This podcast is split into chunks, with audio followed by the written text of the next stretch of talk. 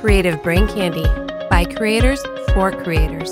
Dude, is it a sign that you've made it now that your fans have started to add you on LinkedIn? I think it's gotta be. Dude, I've gotten three. Oh, there's another one. I think I also got um like a bot trying to sell us services on LinkedIn. I showed you that one last night, right? Oh yeah, that's right. No, it was that one lady in Phoenix, Yeah, Which which is a very is where I'm- Russian name, which, which is, is where I'm those from. You know, It's still one of those things where I was like, this doesn't seem real. yeah, no, it doesn't. So- um, but it's cool when a, a nice lady in England, I forget the Oh, name. yeah, off the top, she did. I forget the name off the top of my head, but she sent she sent me a message like, "Hey, I love your podcast." And then there's Tim Major, my favorite bloke in Australia that Oh, that's, messaged our, that's our guy. Yeah, Tim, and then um, my other dude, Sarthik Rastogi. I remember you on Holy LinkedIn. cow. I'm actually just also now just looking through like our messages in general on like the combined between Facebook and Instagram. Holy shit. I know we have a lot of fan interaction, which, which I, I, think is it. awesome. Yeah, It's, uh, you know, I think about it, it's only, and I think I'm like, oh yeah, four or five a week, and I'm like pretty happy. And then I realize, no, it's definitely more than that. No. It's definitely more than the four or five, which And is it's- really cool. yeah, which is really cool,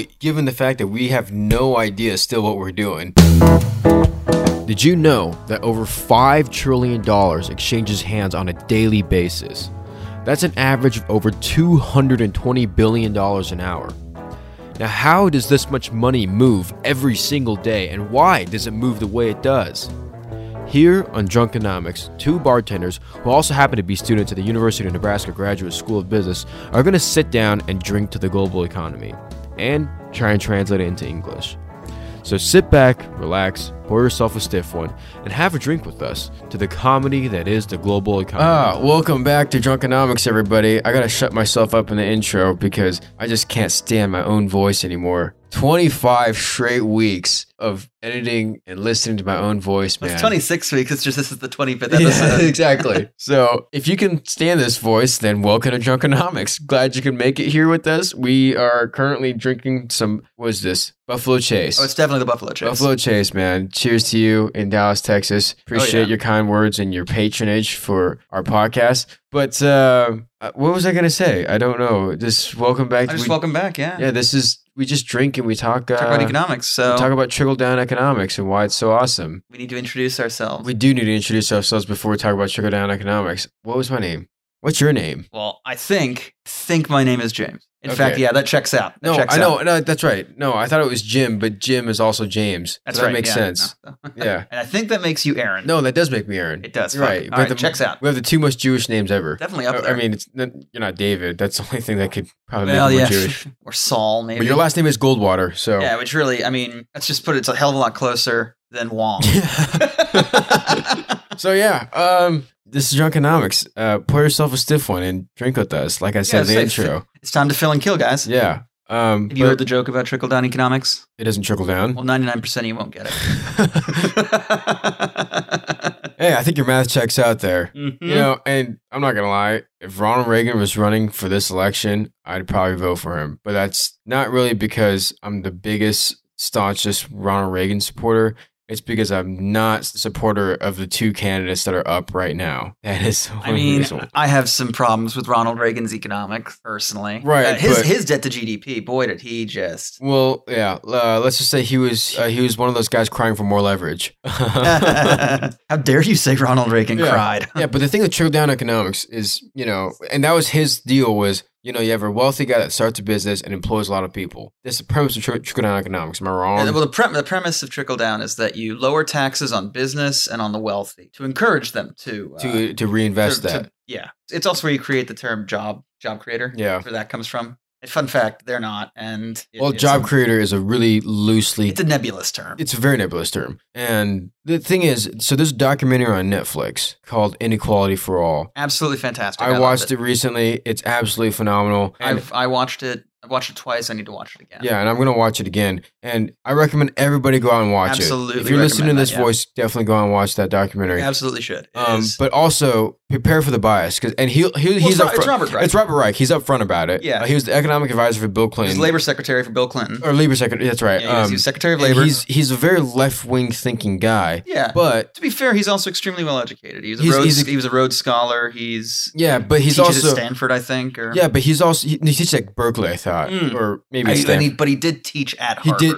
Yeah. before he went to the to work Um, for. yeah, but economically, he looks at things with a really neutral perspective, right? It's a lot of it's His- based on I- research. I, would agree. It's very his his analysis is is insightful, and I would say neutral. Yeah, so you know he, he proposes this thing. You know he talks about trickle down economics, and there are certain things about trickle down economics that are true. Like wealthy people do sometimes invest in businesses. I mean, it's let's And put this way: it's, it's a hell of a lot easier for a wealthy person, for a capitalist, to actually start a business than it is for, say, you and me, as Yeah, we know. as we are working and As we- getting as the we are turning on one. yeah. yeah. But um, like there are things about trickle down economics that are true. Like I said, if if you're worth five hundred million dollars, what's a million dollars to you to start up a a car dealership for someone, right? Yeah. You know, or to like buy fit half the equity and be a silent partner in, in a car dealership, Mhm, right? buying into being being a essentially being able to be an angel investor into businesses. yeah. Exactly, an angel investor. That's that's the term I was looking for, and you came up with it. Thank you. Um, so there's some things that about trickle down economics that works, That work. but The vast majority of it doesn't. Yeah, but the vast majority of what does work is what Robert Reich talks about in this documentary. It's called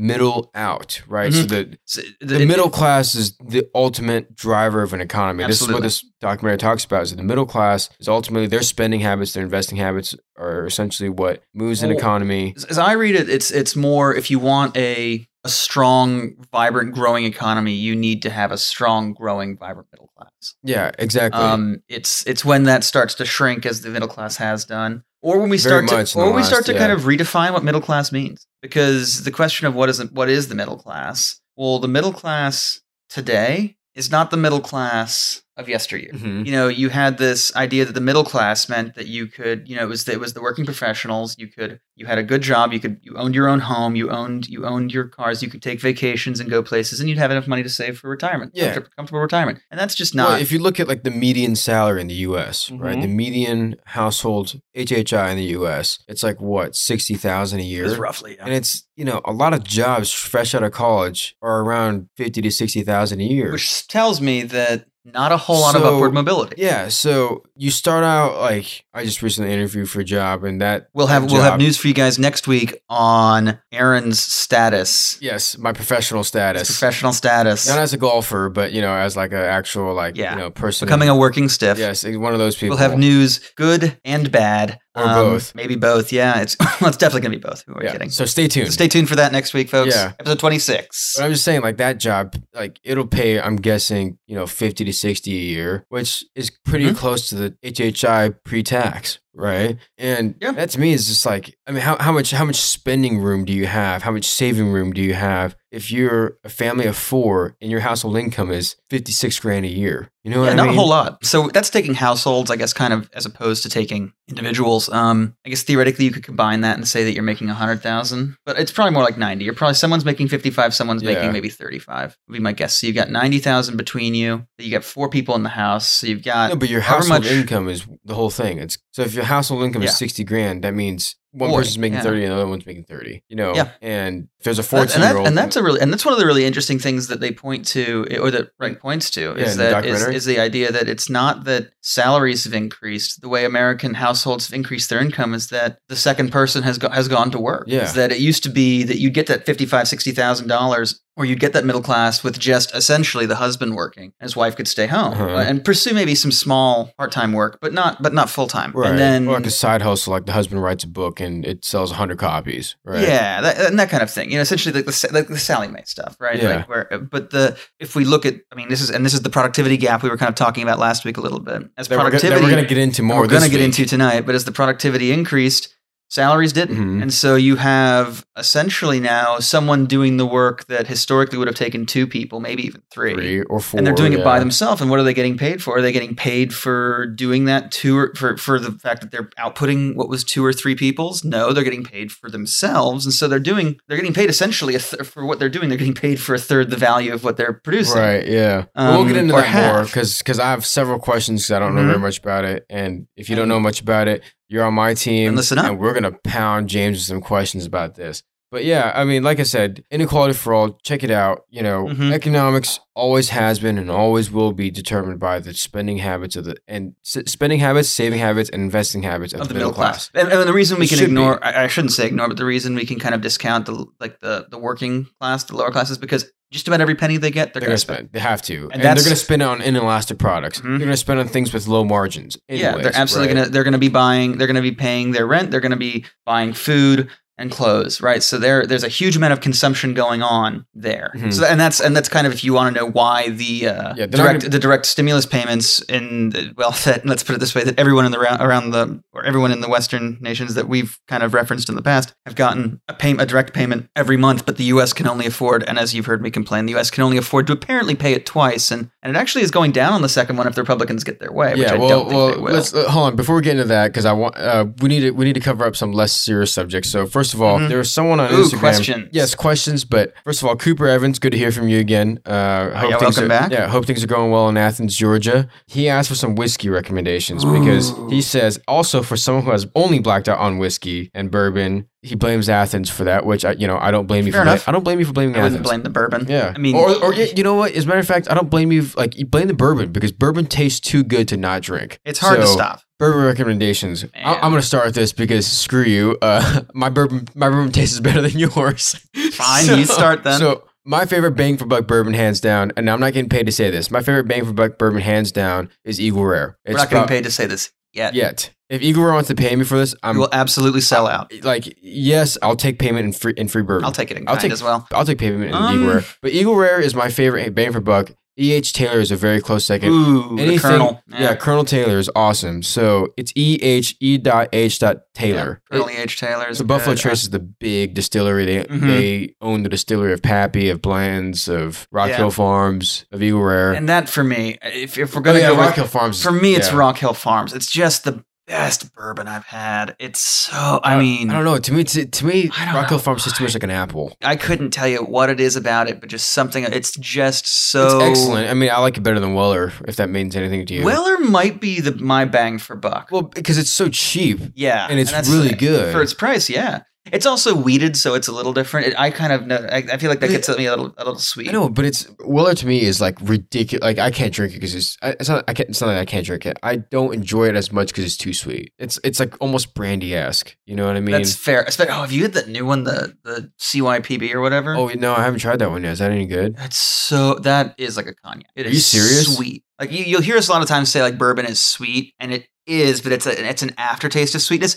This one is actually sweet in your mouth. Seriously? Yeah, it's like an it's like an apple brand. It's Ew. it's it is sweet like a. Well, now. I'm definitely gonna have to try it. Um, Um, I mean, outside of outside of Buffalo Trace, Angel's Envy is awesome. Mhm. There's certain things from Elijah Craig, Four Roses that are good. Oh, yeah. Woodford, the the basic Woodford, I'm not the biggest fan of. I, I'll drink it any day of the week, but I'm not the biggest fan of. Um, Jim Beam makes some great stuff. Jim Beam, they're they're non-standard. So standard Jim Beam is not my favorite, but No, you get and- you get to the other Jim Beams and they're very Well, good. and, and we, when we say other Jim Beams, we don't mean like the Jim Beam Black, Jimmy Double Oak. We mean like Booker's.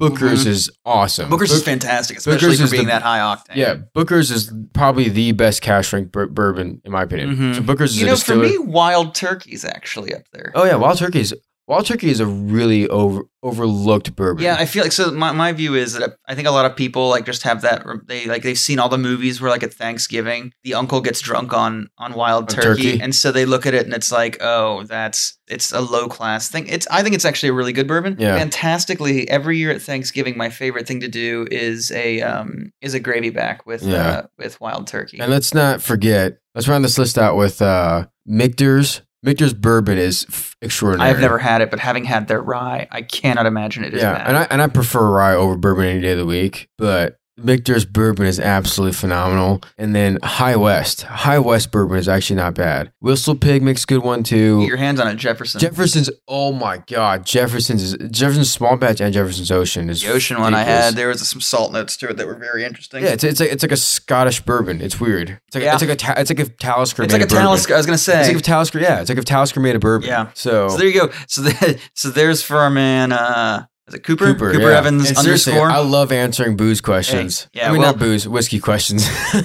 Yeah, I'll, I'll answer. I'll Yeah. answer booze questions all day. That's what we should do. We should do a Patreon where we just talk to people about making drinks and different boozes. Yeah. well, it's dude, kind of what this was supposed to be. Well, like, I'm not gonna lie, dude. Like, I don't know, like rum. I don't know anything about rum. I'm a rum guy. You're a rum guy. You also like, you know a lot more about beer than I do. I do, but I'm a I'm a snob. Yeah, but I'm very much like I love Scotch and I love rye. Oh yeah, I would say your your knowledge of Scotch, bourbon, Irish whiskey exceeds. mine. Well, maybe not Irish whiskey, but yeah, okay, then, but but but, Scotch and bourbon, I'll take you on that, and rye. Yeah, I'll Oh, take and rye, that, absolutely, yeah, yeah, yeah. I would I would say that that's But, definitely yeah. your Anyways, uh, what other questions do we have this week? I don't really know. Um, okay, hold on. I screenshotted one, so let me pull that one. up. ooh, the Microsoft question from Grayson Neal. How about that one? This, Okay, yeah, uh, see that about. TikTok. Uh, what was the question? This one's from Grayson. He said, "How do you guys, or how do you think the 45 day deadline will affect Microsoft's negotiations to buy TikTok? Do you think it's given Microsoft the opportunity to lowball?" yes. Oh yeah, I mean, I think Microsoft's going to lowball either way. Because why? Why wouldn't you? This is the best value investment Microsoft can Well, ever make. so for me, I look at it and I go, I don't know how, I don't know how you monetize TikTok. I mean, I know how a lot of people have monetized TikTok, which is essentially it starts on TikTok, and then the next thing you know, whatever girl is there is going, go to my OnlyFans. Yeah. Which apparently everyone has now. Is that is that a thing? Like everyone just everyone has an OnlyFans now. Is that I have no idea. is that what's going on? I have no idea. What, I, I I don't have a TikTok. I've never Neither had a I. TikTok.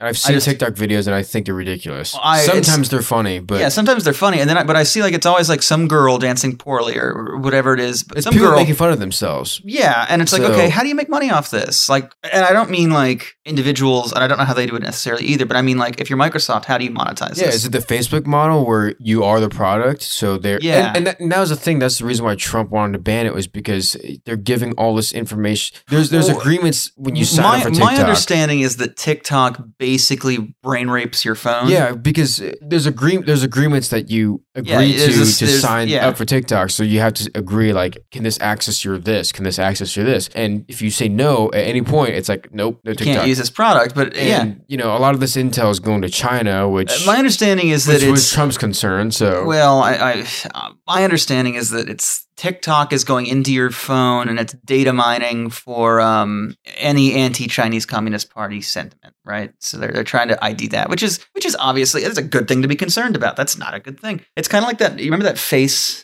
app, the aging face app that, that was Russian? Russian, yeah. It was basically the Russians doing the same thing, them extracting information from your phone to determine I don't other think things that about was. you. I thought the whole Russian extracting information. I mean, it's just like Facebook extracting information. It's the same exact. Yeah, but the thing. difference is here's the thing: Facebook's a company, and I'm, It's I'm American, and it's American. so- I'm a little less concerned about that, not by much than I am by necessarily. I am very concerned by a totalitarian regime doing the same thing. Yeah. that makes me go, hang on. Both of them have nefarious intent. The Facebook one, I think, is just slightly more innocent up front. Yeah, and the thing is, we don't. We also don't live in Russia, so that also makes it a little bit easier for us to kind of avoid any sort of consequence. For That now. yeah, for now, exactly. I've never known the KGB to respect borders. Well, they're not the KGB anymore. What are they now? The FSB? I've never known the no FSB idea. to But respect anyways, borders. yeah, yeah. But I do, I do think this is a good time for Microsoft to play ball. You know, like, hey, if you want to, if you want to distribute your content in America, or if you want Americans to have access to your content or to your platform or whatever you want to call TikTok, Mhm. from a business side, this is a good time for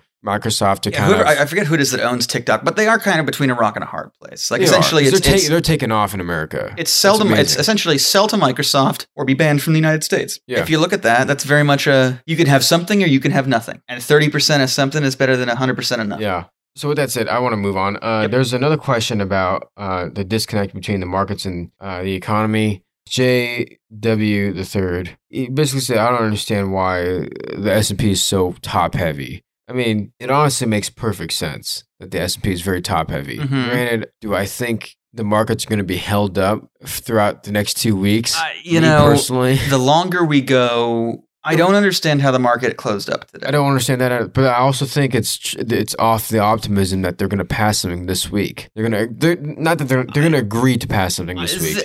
They, I do not believe that for an instant. Really? The Republicans are now waffling on twelve hundred dollars versus thousand dollars. It's you've got a Republican plan that's roughly a third. It's a third the size of the Democratic plan, and sneaks in a hundred million dollar, or um, that sneaks into that trillion dollars, a hundred billion dollars for national defense, and the other nine nine hundred uh, billion has nothing to do with COVID. It's things to businesses, and it's it's as Robert Reich said, if you give money to people without money, they're going to spend it. That's going to drive consumption. That's going to stimulate the economy, making the pie bigger. Right? Yeah. It's that. It's the Henry Ford argument. Yeah, yeah, exactly. So this question was kind of asked in regards to like why the S and P and the I mean obviously the Dow. That was price weighted. yeah. So and then and the Nasdaq is t- is price weighted too. So, Nasdaq's tech heavy. Yeah. Um, but the S and P is just the 500 biggest companies, and if you Mhm. take the five biggest companies and the I think it was the 365 smaller companies, the S and P one through five, and the S and P like you know I don't know what it would be the 365 smallest, the 200 235 to 500. Mhm. Those companies have the same. They have the same value, right? the same market cap. yeah, you know. it's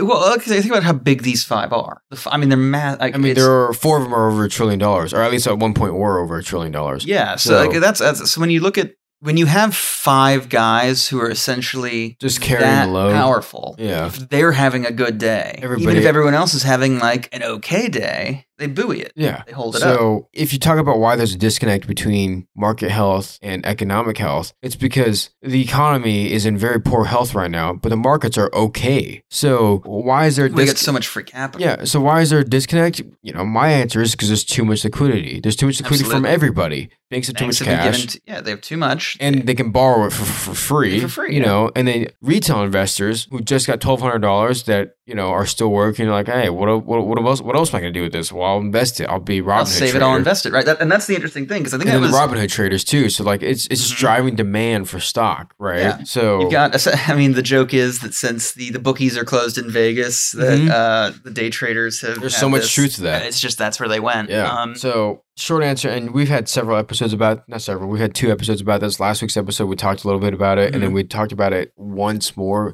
Mm-hmm. like while once ago. historically, yeah. And that was, that was a while ago. Um, I don't know exactly episode what episode that was. I was drinking it. you know, I couldn't tell you, man. I was drinking. I might have blacked out that night. So, oh man, there were some days in the igloo. oh yeah, dude. The, when we did the corona coronavirus shots. Oh, oh my god. how young and innocent we were. If you if you listen back to like our episodes that we recorded in February before the coronavirus hit the U.S., we created a shot called the coronavirus, and in uh, very poor taste, I might, I might add. yeah, It was well, definitely poor like- taste is a very relative term. Okay, to be so fair, it was so you so you, take the Corona beer Huh? and then you took a Jose Cuervo. JC. and then you poured it in the neck of the beer, Mhm. and that was your coronavirus. that's coronavirus. then you don't put a lime in it because it's not Lyme disease. Exactly Shout right. out to the Twin Cities Lyme Foundation. I love you guys. But anyways, no, seriously, I, I'm, I'm like I'm like friends with the founders. No, so I know, it's I know, you I know. yeah. I'm just saying, like, I just remember, I remember when we were sitting there in, we were sitting there at Tavern on the Square in the igloo. We were like, okay, maybe this will stay overseas because maybe the people in charge are actually going to do something about how foolish I was no, to think no. that. well, no one in charge did anything about it. Well, so, exactly. you I just, I was sitting here. I just assumed that the people at the administration that I assumed that there would be some institutional backstop that would go. This is a very serious thing. We're well, going to not, let's act. not go on this tangent yet because The- we have uh, one more question that I want to take. Here two we are.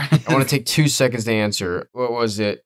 Oh, the antitrust. Okay, so what do you think is going to come out of that, real quick? I mean, these guys are starting. I mean, they're so big and they're in so many fields. I think that the uh, Well, because we talked about it on Thursday, yeah. and we said our conclusion was the reason why Amazon is facing this is because they didn't stay in their lane. yeah they Apple- spread. They got really wide. because Amazon didn't stay in their lane. Apple decided to get out of their own lane too and do other Mhm. things. Well, they also both of them have just so much money. Well, you have so much cash that you, you can Gotta do you- something. You know, in poker terms, you can big stack bully everybody. Mhm. So when you're sitting on 250 billion dollars in cash, not to mention almost 200 billion of that is your own. Yeah. you could literally buy Lionsgate. You can buy MGM Studios. Yeah. You can buy the major film companies. Yeah, and that, so I think the issue really is so. I- Yeah, I if you think can buy the major film companies and then you decide to produce your own films, it's like Mhm. you know, like and you got to get it through Apple TV, or you got to get it through Amazon Prime, or you Right. got to buy it through Netflix. Otherwise, you can't watch. You know, and and not to mention, you can go up to like you know, because there's that one Apple TV series with that- Reese, with Reese Witherspoon and Jennifer Aniston. It's like, why is Jennifer Aniston and Reese Witherspoon working for Apple TV? Because they have so much cash that it's nothing. oh, there's there is it's uh, nothing to pay them three million dollars for two weeks work on set, Oh, right? yeah. So Well, it's, it's so I'm actually really excited because I mean this is what gets me is like we're we're starting to see this um this move back to TV away from movies, which I think is probably a good thing Yeah. in terms of acting and, and storytelling. I don't. Well, there's there's a, I'm, there's a- I'm a Martin Scorsese purist. That's why. yeah, but here's the thing: his movies are standalone. I know. Like what I'm hating is that I'm sorry. What I mean is when they take books and they try to make them movies. It's like get the fuck out of here. Make Oh, a TV, no. If you're gonna do it, make a TV series. No, no, take the time and do it right. I know, but like, but if you take a Goodfellas was a book, Casino was yeah, a book. but it's not like a book. Age of Innocence is a book. Well, okay, yeah, but it's not like a book series. It's like, but it's, it's a single contiguous story. So like Game of Thrones couldn't be done as a movie and even as a movie No, series. Amazon bought the rights, and I think they spent a billion dollars to get the Lord of the Rings TV rights. Yeah. so they're gonna make a Lord of the Rings TV series, and it's which I think would be better. yeah. I mean, 'Cause, don't get like, as a, I'm a Kiwi, I love Peter Jackson's movies. I really do. I love Peter Jackson. mean, I well, have you're some- from New Zealand, so Absolutely. yeah. I've got I've got some questions about The Hobbit needing to be three films, Pete, but whatever. Um, yeah. but yeah. If you're gonna do it, a, a TV series probably would have been. Yeah. If you have the money for it, right? So like, if you have, well, but I think so. You know, back to the antitrust Yeah. thing. Like, you know, I think, they're that's the getting reason why. so big, and they're start. So the thing is, these are tech companies that are starting to expand into everything else. So the question becomes, yeah, because if you th- if you look at the as as Amazon is so efficient that we have to look. They're amazingly, impressively. Inf- I mean, it's a it's, insanely it's incredible. Like just from like a pure like, holy cow, is that efficient? The problem with that efficiency is that you know to get that same amount of sales in a brick and mortar, you'd need to employ five times as many people, fifty times as many people, five hundred times as many people. And they're the kind of people that you gotta pay a lot of money for for that IT, right? Yeah, it, it's You know. so as as I see it, it's they've gotten so big that they're starting to. I don't want to use this for, phrase "too big to fail" because I don't believe any business is too big to fail. And I think the second that a business is recognized or a financial institution is recognized as too big to fail by the government is the second that they do not have to do any kind of risk aversion because they know that they can socialize their losses and privatize their gains. yeah, which is scary. Um, which is should be criminal. Let's put it that way. Same thing. Yeah. Uh, I it, so, so the question the question here says if the Democrats took a clean sweep this election cycle, do we think we see a revival of um, Sherman Antitrust Act? I think it, I think it'd probably happen regardless. yeah, I think it'll probably happen regardless as well. I think there's going to be some questions of if Facebook's purchase of Instagram, where you have these Zuckerberg emails that specifically state that he was trying to destroy theoretical future competition. Uh, you see, there's a sweetheart deal between Amazon and Apple TV, or and the and one of the Apple TVs that Yeah. 15% as opposed to 30 but you know, but, and it's it's you look at it and you're just kind of like, man, this is. but you want to know wh- what Not know- so Yeah, fair. but you want to know what I noticed about the antitrust hearing because it was what Facebook, Google, Apple, and Mm-hmm. Amazon, right? For the five Fang stocks. You know what I noticed was that Netflix was not in it, and the reason why I think Netflix wasn't in it was because Netflix stayed in their lane. If Netflix competed against Google for YouTube, let's say YouTube was still in the market, if they gobbled up Goo uh, YouTube, or if they gobbled up like Spotify, Mm-hmm. Yeah, okay. like moving I- into a second industry sector, Right. Yeah. So like if they gobble, Well, if, they, and if they that's- gobble up Spotify to compete with Amazon for Amazon Music, Mhm. right? And uh, see, that's the thing is, remember, a vertical monopoly is legal in this country. A Cool. horizontal monopoly is And. I think that's the reason yeah, why. as these guys are getting wider, they're becoming that you know, horizontal yeah, monopoly. and I think it's because like Google owns YouTube, Facebook Mhm. owns Instagram. I mean, Facebook owns a lot of different things. Yes, they do. The thing is, some of this makes sense to their business model. I, uh, so I would say that the buying of Instagram by Facebook probably doesn't itself represent a, a Uh, trust crea- creation Yeah, of trust. like an antitrust kind uh, of the yeah. situation, but the reasoning behind it. That's where. So when you see Facebook starting to make decisions based on this idea of snuffing out competition, Yeah. that's where you start to see perhaps concern that antitrust action may be necessary. So let's say these companies get broken up. Does Apple TV become its own company? Does, to. does Amazon Video become its own company? Does Amazon Web Services become its own company? Does Google have to let go of That's YouTube? That's a good one. So, like, the interesting thing is, so we talk about Google. What Google Alphabet is the company, right? And um, Alphabet, they I mean, do. yeah, Alphabet. Yeah. They, they, I mean, it- it- they started as yeah. Google and they changed to Alphabet. Would they have to split YouTube off? I don't think so. But I think you what you would start seeing is like that they would like the search engine component of things Oh, becomes yeah. different from like the Google's like some of the other services they provide, right? So like you can't.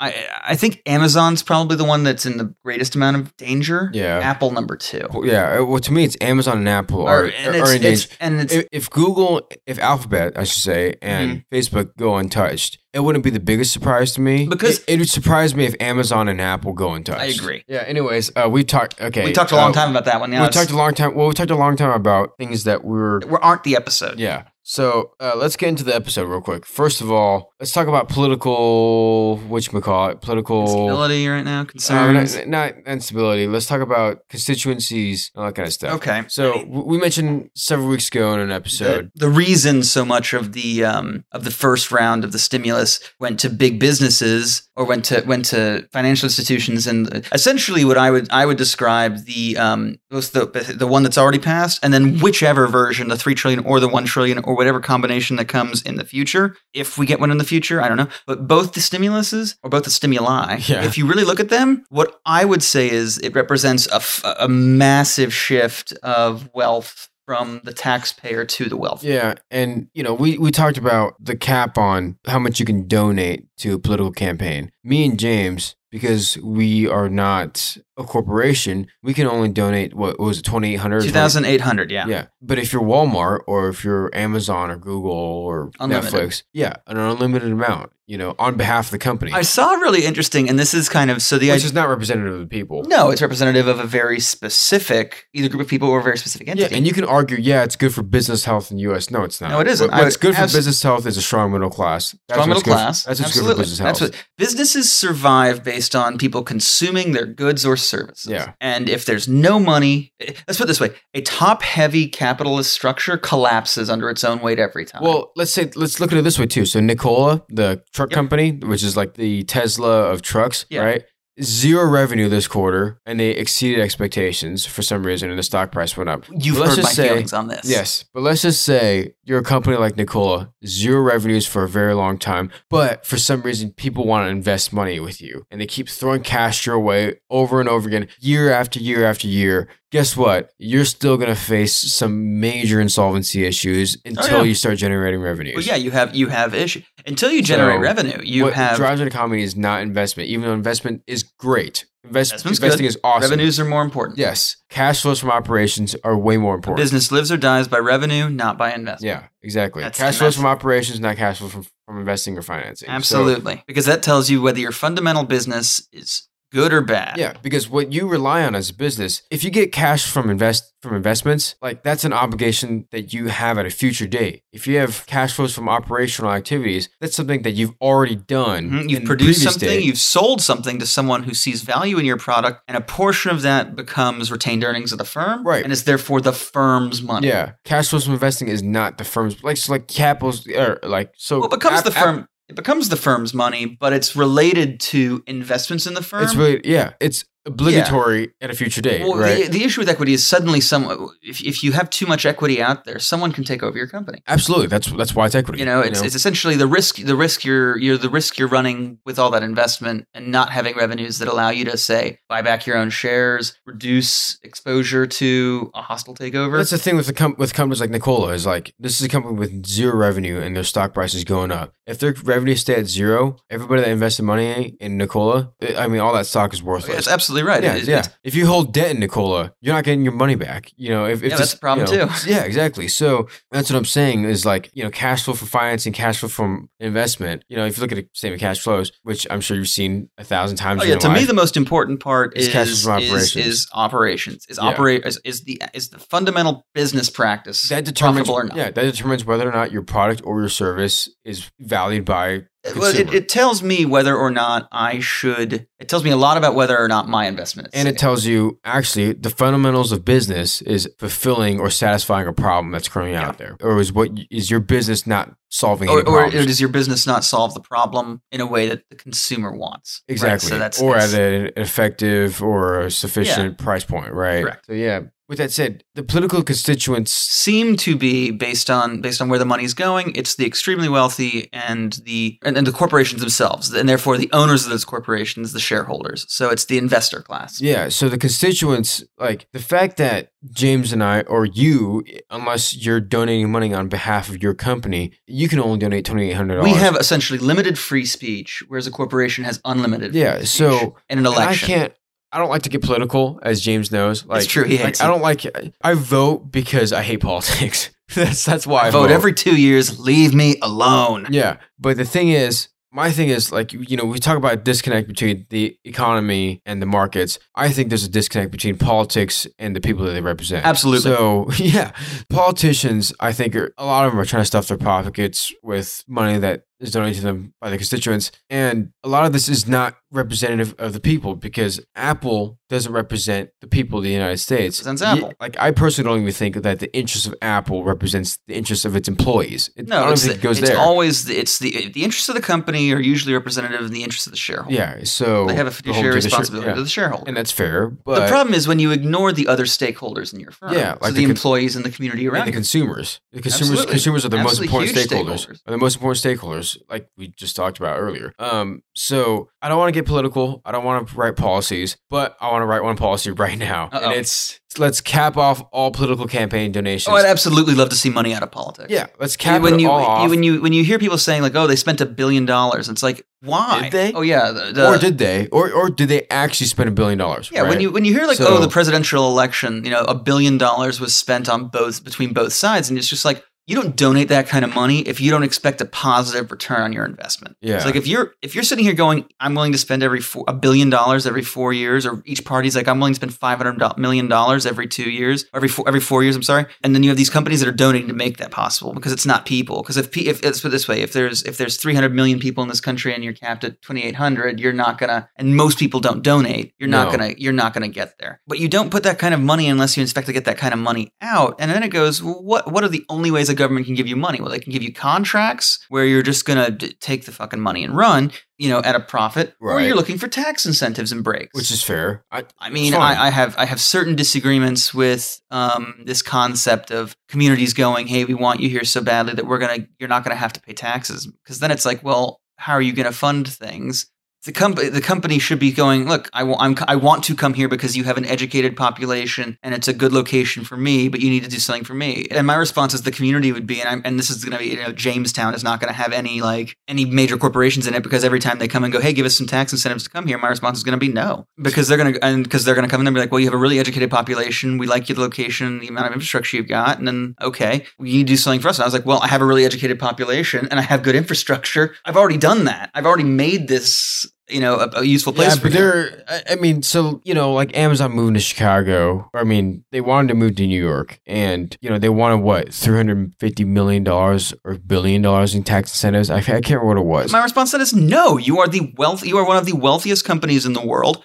No, if you want to be Well, here, and, and the thing is too, here. and the thing is too, it's like it's it's New York City, so like New York City doesn't need to attract more people. They have enough people, and they have enough companies attracting people away Yeah. from other cities. But like, let's say Kansas City, for instance. Let's say they wanted to go to Kansas City. If I was Kansas City and Amazon asked me for tax incentives, I'd be like, absolutely, because First of all, you're going to come here. You're going to spend $100 million on a new facility. That's $100 million in sales tax right there that, we're- that I'm receiving, right? not Well, if that's not if that's part of the tax incentive. Okay, if, it, it- sure, whatever. But that's also $100 million in construction work, in labor. Okay, so theoretically, the, so the argument then is that it's it's doing more for the people in the area, and it's like okay, that's fine. But then what happens in six years when the tax incentives run out, and they go, "Hey, are you going to renew the tax incentives, or we're going to leave?" And it's like, and then if they leave, now you've got this property that's not paying any tax. But not that it was before, but now it's run down. You have to maintain it. It's not Well, but let's say, but, but let's say this way too. So like, let's, let's like, so Amazon moves to Kansas City and they bring four thousand people with them, right? Let's say they don't even recruit local people. They recruit people from Chicago. They recruit people from from Oklahoma City. They recruit people from Denver. So they move people into my city, they drive up my real estate prices, and they don't help my citizens. Okay, first of all, four Yeah. 4,000 4,000 people in a scale of 500,000 people in Kansas City or however They hire 4,000 people. So let's assume that every single, or let's assume half of them are married. So now it's 6,000 people. Okay, time out, time Let's out, assume time that out. they time- have kids. Time out. 10,000. Okay, time out. Let's let, I'll let's say, okay. First of all, let's not let's not assume that all four thousand of those people are from are from out of town. Let's say half of them are from out of town, half of them are from in Kansas City, because Okay. obviously they're going to look for local talent too. Not to mention that also now there's four thousand people in the middle class in Kansas City that are that weren't there before and that are now going out to bars and restaurants and tipping waitresses and tipping servers and all that kind of stuff. And now those people will have more money to spend. You know what I mean? So like I feel No, like no, it's I, I understand. It, it strengthens your economy. I suppose my question is, why is it that my small businesses have to be paying these taxes, and the and the employees of that company are what's stimulating my economy, and that company itself thinks I shouldn't have to pay tax because I'm bringing people that are going to. Well, and like you know, first of all, like I agree. Like I don't think tax incentives are that great, but I see why cities do it. I see why cities. Oh cities. no, no! pledge. I absolutely understand why they do it. I just wish that no one would. I wish that they would go, no, come, you know, go to the best. Oh no! Okay, well, yeah. I mean, in a perfect world, no one would. Yeah. So if you don't want to go to Kansas City, don't go to Kansas City. Yeah. But at the same time, if Kansas City is allowed to give tax incentives, why can't New York? Right? Yeah, So- no, and, and that's I'm not arguing that. I mean, that's not. I wouldn't argue that point. I, granted, I, I'm I- just arguing that it. I don't think that. I don't like that companies shop for the best tax benefits. I don't get to. You know, as, as, I as a citizen don't get to tell the state or the city, hey, you know what I'd really like? I'd really like a tax credit for Yeah. blank. I'd really like to not have to pay property taxes for the next three years because I'm building a new house, or um, I just bought a new car, so I don't want to have to pay gas tax for the Well, next six yeah, months. and- and it's one of those things where it's like, okay, if I can't do it, why can they? And, and then furthermore, it's this the and Well, this. but, okay, so what, what about like states that don't charge property tax? well, their state structure is developed. yeah. So Well, I don't think there are any states that don't charge property tax. Well, or, or, or what if they say what if they charge a lower percent property tax? You know what I mean? okay, yeah, uh, that's well then. I mean, granted, usually it's made up for self. It's made up for elsewhere. Like, yeah, if this it's made up. It's made up somewhere else. Yeah, if it's lower property tax, it's higher sales tax or Sure. whatever. You So, know. yeah, exactly. And it's it's and those are structures that that's fine. But generally speaking, speaking, I think the places that would charge lower property taxes are also the places that have lower populations, or they have such extremely high populations that they can get away with it. Yeah. But um, it's as a percentage of the the I mean, it's kind of like I mean, the Amazon model is very slim margins, millions and millions and millions of transactions. And that's kind of the model of you know lower property taxes. Yeah. Eh, slim margins, but millions and millions of transactions. I, I feel you, and that's I, I would agree. I mean, I guess my, my issue is just that it's this idea that it trickles down. it doesn't. Yeah. When you put the money, when you give money to the people at the top, specifically when you give it to a, when you give so much money to a company and you say, well, you're going to trickle this down, right? And they're I'm already guaranteeing my salaries to my staff. I'm not paying them more just because you gave me money. yeah, and It's, it's I'm going to use it. I'm going to. Well, I mean, it's know, like, and who needs a tax incentive more, Amazon or me? I would right? say you and I both. Yeah, you know, I'm this I would guy. I would say that I'm this you guy that and, makes you know five dollars a year bartending.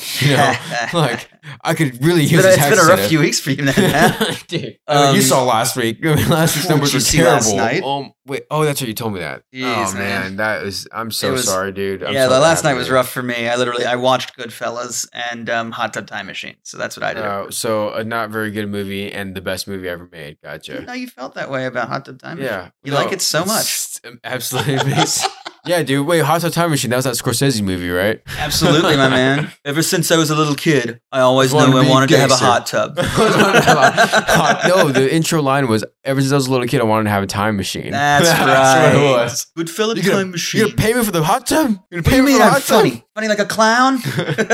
like I amuse tub? I you? could literally quote Goodfellas here for an hour. So don't don't Yeah, get me started. we should stop. Yeah. No, I, I guess for me, it's like the it's the it's this wage. For me, it's the wage gap. You see that there's so much wealth is being concentrated in these companies, and it creates a wage gap. It's it's it's it's, it's productivity wage. gap. Yeah, which that- I hate to be like this because But it's we're, the end of time. we were It's- supposed it's- to talk as we were about supposed it, to talk about this, and we but we will for sure talk about it next week. So yes, we will. Sure. So the buildup is the trickle down economics. It doesn't work. Next week we'll be talking about where the problem is and why we see so much wealth concentrated at the top. and why it exists, why this problem still exists. why this That is a problem exists big- and why it's been getting worse over the last 40 years. Let's put it this way: there's too much money Uh, there's too there there's too much money at the top. at the top and it's not and, and the people at the top do not consume their share right so if, if like- and to the extent that i say that if you're making 500 times as much as the average person at your company you are not consuming 500 times as, As much, much. stuff Yeah. as many things and it's that consumption 70% of the US economy. Without that consumption, they save their money. They sit on it. And so that means that it's removed from circulation. or you invest it, which means it's removed from circulation for quite some time. You know, Mm-hmm. And then So- it's when it's not in circulation, you have wealth that's not in circulation. That's why people say, like, oh, what happens if you give a millionaire twelve hundred dollars? Well, he's going to invest it. What happens when you give a poor person twelve hundred dollars? They're going to spend it. Yeah. And the guy who spends it, it's all going to end up in the rich guy's pockets in the end anyway. But as it gets spent at the grocery store, the grocery store then pays people who spend it at other places. And so that's where you have economic growth. Yeah, and there is the argument, like I mentioned earlier, you invest in a company, you invest in a startup, you're an angel investor in a startup, and then now this company employs 20 people. Now you have 20 more consumers. There is that argument, but it doesn't work the same way as you go and spend money at a bar, and now this bar has a bartender that got tipped well, and now that bartender can go out and spend more money, right? It doesn't Mhm. work the same way as if you're you can hire 20 people. Yeah, you have 20 more consumers, but you hired them away from other companies. You know what I Mhm. mean? It's, so it's and it's, it's also based on the, if wages don't increase, and aren't high enough, people can't consume enough. So eventually what happens is if the money if the money keeps flowing to the top and not enough stays in circulation or is spent on consumption, stimulating the rest of the economy, eventually what happens is no one can afford to buy Apple's products, no one can afford to buy Amazon's products, or at least not in the numbers they need to survive, and suddenly these companies collapse and everything's broken. Yeah, so, and this brings me to like my future prediction for this week, right? The Republicans and the Democrats, you know, and I want to. I want to disavow myself from either party, but if they don't come together this week and pass something, I don't think that the market's going to be able to hold themselves up anymore. I don't care how much liquidity there is in the market. I don't think my it's gonna be view on Friday, same as my view now.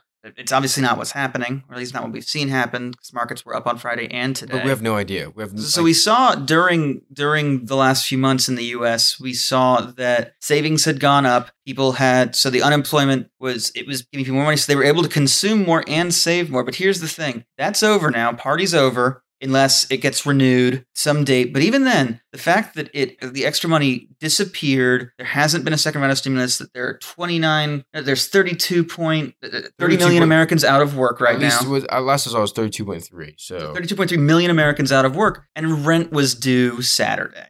The eviction moratorium's over, the foreclosure moratorium's over, 32 million people are out of work, the benefits ran out. I think there's about to be a major homelessness crisis Yep. on top of this this major pandemic. And I think that the market, if it continues to go up, if the rich keep getting richer at a time when so many people are suffering clearly, you know, you you often hear people say "eat the rich." They really aren't helping themselves at this point. They're, they're not. Mark Cuban has done some things for his Dallas Mavericks employees, and, and Well, there's the, and so ri- there's the some, rich as, the rich as a whole, but yeah, like there's some so there, there are individuals. If you point out, well, oh, well, this one did something good, or that one did something good, fine, that one and that one. But you know what? As a class, the rich are not. Let's put it this way: when the French rose up and killed their nobles, it was because of behavior like this. in this day and age, it's kind of like God. Everybody's hands are tied. But if I gave you two thousand dollars, if I put you in the middle of the street and gave you two thousand dollars to spend, what are you gonna do? The first thing you're gonna do is buy a roof over your head,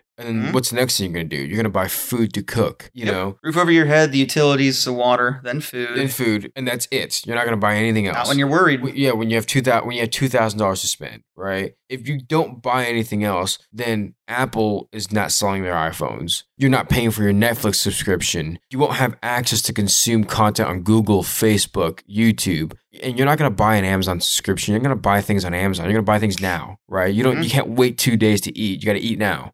So eventually, it's going to come back to bite those companies because their products and their services are a little bit more elastic. Yes, they're convenient, but they're elastic, or they're at least more elastic than food, shelter, and all that kind of stuff. So that's my theory. Like like I said earlier about inequality for all that Netflix documentary. Go ahead and give it a watch. Give it a watch, but understand that there is a bias. Understand Yeah. that what we say there is a bias. Absolutely. And also understand that whatever any politician, I mean, you know this, but any politician is biased. Whenever you hear someone who is extremely wealthy telling you why they deserve tax breaks, and what they tell you is, well, I'm a job creator, what you need to think about is how many jobs have they actually created? So, like, you could say, okay, Yeah. Jeff Bezos has created Amazon. Has he created jobs? Yes. Has he created enough jobs and enough wealth for other people? And by that, I mean his employees, that he deserves to be the wealthiest man in the world? That's up to you to decide. You know, if, if there's the millionaire who inherited all their money from their parents and they've never done anything, and they say, oh, I'm a job creator because Yes, I have No. money. It's like, Yeah, it's like, yeah. no, you're a customer, and yeah, that creates jobs, but you don't consume commiserate with your wealth, like in, in the same way that you, in, in, he doesn't, that person doesn't consume in such Gosh, a way. too much Victors, man. What's going on? Yeah, it's I don't know. that person doesn't consume in such a way that their wealth is a reasonable explanation, right? So it's it's this idea that okay, fine, you go out to a restaurant every night and so you employ those people, but you know what? I know a lot of other people who go out to restaurants a lot, and it's like, are they job creators too? Because they go to guess I'm a job creator at McKinney's. absolutely, I'm a job creator at McKinney's because I go there all the time and I tip very well and I spend a lot of money so there. are we job creators there? Yes, because we're the cus- we're the customers that create the consumption that drives the demand that creates this. Yeah. Whereas a millionaire going, I'm a job creator because I pay the employees blank amount. It's like you don't pay them shit. We pay them. Yeah. It's, it's when someone someone tells you like, "Oh, I pay, I have hundred employees on staff, and I'm paying them," it's like, yeah, with my money, Yeah. along with all these other people's money, with Yeah. all the other customers' money. It's you're not operating this at a loss. You're not paying out of your own pocket just to have them there. Yeah, I like, mean, "Woo." granted, granted, you should be rewarded for creating this vehicle that, that absolutely, consumers consumers are that your using. employee is getting Yeah. paid and your consumers can pay the employee. You should be rewarded for that. Absolutely, 100% of the time. But at the same time, let's be honest with who is really providing this opportunity. Whose money is paying their salaries? I can tell you this: the first few weeks, months, maybe it was that guy's. But I can tell you that once that operation became profitable, it's not. It's the customers It's paying. customers, that. yeah. So keep that in mind when you say I have a boss, because you have several bosses. I have several bosses at the cigar bar. Yeah. My boss isn't just the owner of the bar. The owners aren't my only boss. Yeah. It's the people that come in. Absolutely. Hey, I need a good old fashioned. Well, I'm going to try to make you the best old fashioned you've ever had because I want you to tip me well. Yeah. Right. And because I love old fashioned so I, much take- that I, I, you I know, try to so- take pride in my work. Yeah. So, anyways, uh, we need All to right. wrap. We need to wrap up soon. Yeah, we let's wrap it we up. will for sure talk about the productivity wage gap next week. I will not do any research on this. James will do all the research. That way, I can come with questions. Yep. I'm going to bombard James with questions in this next week. I can't wait. Um, if you don't know anything about this productivity wage gap, then you're on my side. Shoot me questions. Let me know Yeah. what you want me to ask James. Yeah, let's find out. Let's let's do that. We're gonna tell you that's what we're doing next week. We're gonna do the we're gonna do that gap, and let's find out what your questions are, and we will We will- we'll, we'll answer them. Yeah. So James, that's your homework this week. You got to do a ton of research I will on this. I will be researching like like the madman I am. Yes, and I'm not going to do a single thing of reading on the productivity wage gap. I won't look at a single thing. With that said, quick shout out to Creative Brain Candy. Um, Simply Stogies, I think, talked about Epic cigars. Epic like Epic CPIX. Yes, which I love those cigars very much. We used to Yeah. carry them at the lounge. I miss them. Bring them back. Um, so Yeah. yeah, uh, Simply Stogies podcast on our network. If you're a cigar connoisseur and a whiskey connoisseur, um, that's a good podcast to check out. Also, we have merch on Creative Brain Candy's website. Go to creativebraincandy.com, and then on the top right corner, there's a merch button. Click merch. Click Drunkenomics as a topic, and then you'll find shirts, hats, Dog bandanas. dog bandanas, Water bottles, coffee human mugs. bandanas, coffee mugs. I wish we had masks, but No, we do have masks. I thought. I didn't see one when I looked a minute Okay, well, ago. maybe you could get a dog bandana and wear that as a mask. or a regular bandana, and just pop it up, bandito Yeah, style. well, that's what I've been doing. Shut up, man. All right. Jeez. Well, right now I have this uh, Led Zeppelin thing. That left one. If you don't like Led Zeppelin, you're a sworn enemy of mine. You are literally a sworn enemy. We can have everything in common, but if you don't like Led Zeppelin, you're a sworn enemy. Yeah, but fuck Pink Floyd. Whoa, whoa. See, it's not just Led Zeppelin. Those are fighting words, James. I know they are. I mean, I like you for now, but Good if thing you I didn't keep- mean it. But if you keep saying that, if you- Hell no. I do believe you get your ass kicked saying something like that. but yeah, that's where our merch is. Um, also, we have Patreon. We got another patron, Sam Edge, who has commit, contributed to us for a long time. Which, dude, you're the man. Um, Yeah. Thanks for Cheers to thanks you. for stocking our liquor cabinets. But uh, we got another one. Um, I haven't looked into who it was. Uh, whoever you are, I appreciate your support. We're gonna come up with something that we I can think give- I think the one and, and maybe give us some feedback on, on whether this would be good. We're thinking about we're we're going to do a weekly, uh, not a weekly. Whoa, whoa, way too much. Yeah. Uh, we're already doing a weekly for you guys, but a monthly Yeah. um, like a, kind of AMA in our Discord. Donnie Sam will just we'll send you out. We'll send out the invites, and then we'll uh, you can live chat with and us. you can live chat with us, hang out, Yeah. pick our brains. You can tell us that we're awful, whatever it is that you feel you need to. It's it's live chat, so you can literally say whatever you want. You can tell us how much we suck and how stupid we are, which you're not wrong.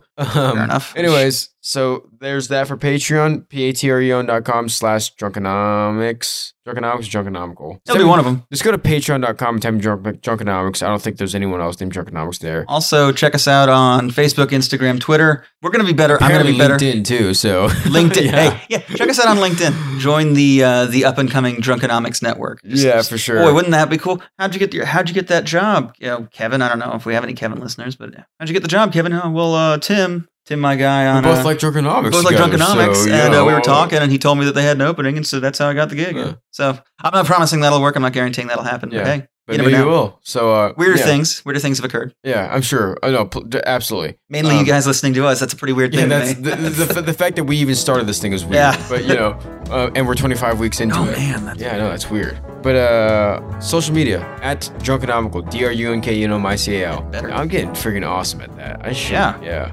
That's our Twitter handle, our Facebook handle, Instagram handle. Slide into our DMs, ask us questions. If we said something in this last episode or any episode at any point if we said something that was way off, let us know. I want to make sure I get my facts straight. Granted, a lot of the stuff I said in February is dated, so if it's off, it's because it's It also hopefully it was right at the time. yeah, hopefully it was, which it may, it very well may not have been. But yeah, that's our stuff.